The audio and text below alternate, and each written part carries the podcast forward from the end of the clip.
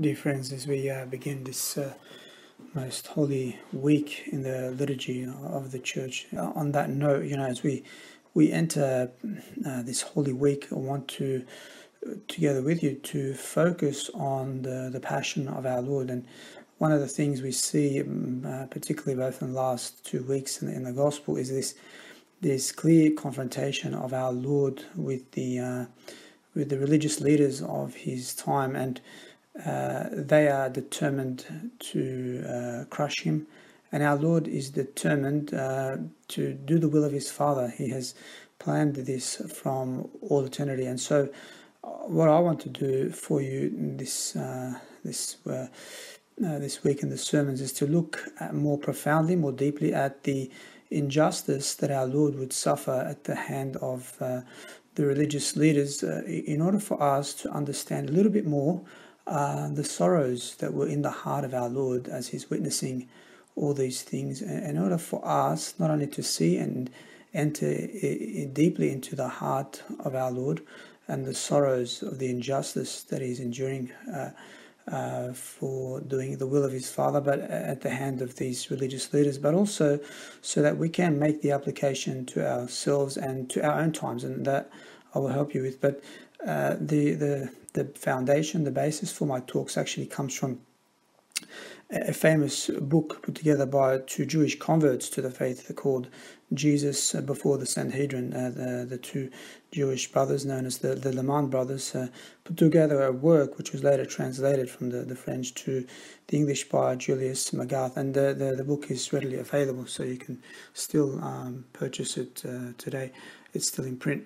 Uh, but what inspired these these Jewish converts to put this work together was that uh, being Jews, they understood very well something that we have certainly even lost sight of or forgotten that the, the judicial system that, that was in vogue at the time of our Lord dated back basically to the time of Moses. And God, through Moses and the various other prophets, uh, inspired the Jews to have a very beautiful um, and, and fair and just judicial system, which was set up to be able to give anyone accused of anything uh, a fair trial uh, so uh, that justice could be uh, done and, and uh, seen to be done.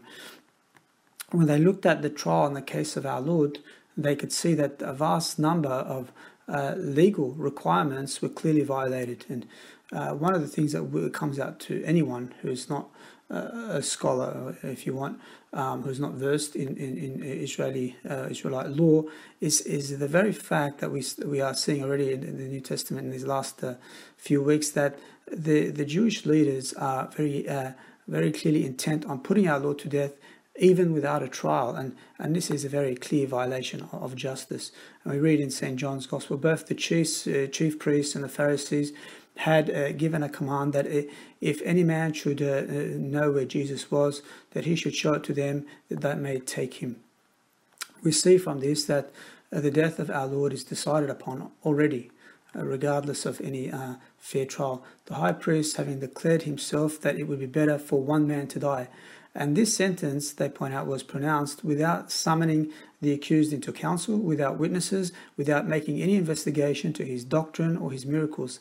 Neither was it pronounced because Jesus was found to be seditious or revolutionary.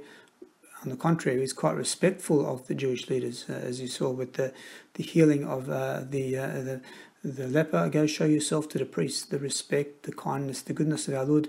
That wasn't their motive, but rather it, they wanted to put our Lord to death because it was necessary to stop his miracles and thus destroy the people's belief in him the sentence having been pronounced by the high priest, it was ratified by the whole assembly. Then from that day, we read in the Gospels, they took counsel together to put him to death, to put our Lord to death without trial.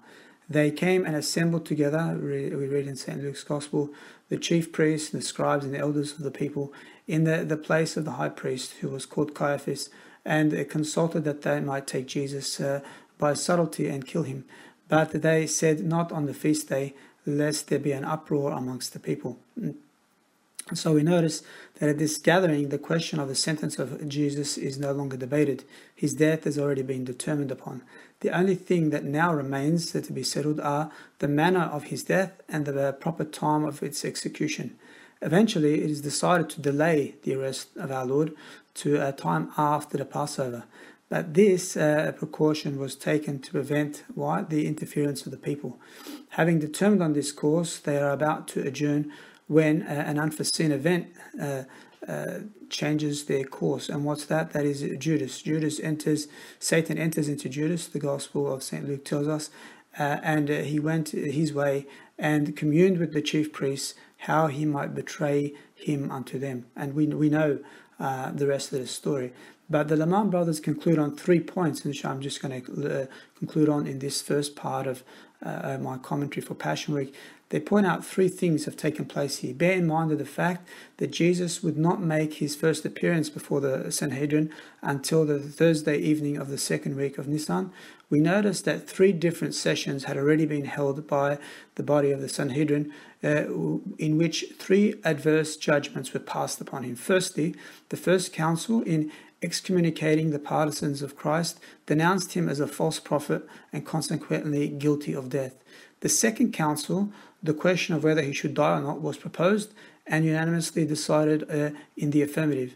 In the third council, his arrest and execution were appointed to take place at the favorable opportunity. And they conclude with this question to their own people We now ask of every sincere Israelite if the trial of Christ was not a fearful mockery and a lie. And dear friends, we know that the answer to that. It was a fearful mockery and it was a lie and it was an insult to God Himself. But, you know, uh, as we understand very clearly, our Lord was the innocent Lamb of God who was uh, unjustly led to the slaughter. But we might ask ourselves, how is it that these religious people, and keep in mind, they were devoutly religious people who fasted, who prayed, who did penance, who did all these religious things, how is it that they could have become so blind as to put to death their own uh, Savior? Well, the response is the reality is that they were blinded by their own passions. And you know, what, what a great grace was given to them to see, to hear, to witness our Lord, to witness the miracles, uh, to look upon the divine face of our Savior. And yet, what graces would have had to been spurned uh, in order for them to have such a, a heart and mind set against our Lord. And ultimately, the point is here when it comes to uh, people being so blind in their judgment, what blinds their judgment is precisely uh, their passions. And you know, as much as we might be somewhat resentful against the Jews having done this, and of course we are saddened that they would be so blind because they were uh, the chosen people given such an abundance of graces. But can't we to be honest, can't we say this of ourselves today and of our religious leaders and of our people of our time? Have we not acted in such a hypocritical manner ourselves? In like manner, hiding behind our religious facade rather than living by it and up to it. How much hypocrisy and insincerity, if we want to say, have we not witnessed at the hands of the bishops, the priests, and lay people in the last few decades of the church? In reality, our churches should be full and not half empty or empty in, in most cases. They should be filled with God fearing people who love each other, who love God with such zeal and fire, uh, instead of this hypocrisy that we see uh, around us, where we see really a church, men, women, bishops, priests, uh, really who are idolaters, filled with the self love, filled with their own self importance, their own self worth, and who are no longer able to recognize the grace of God in their midst.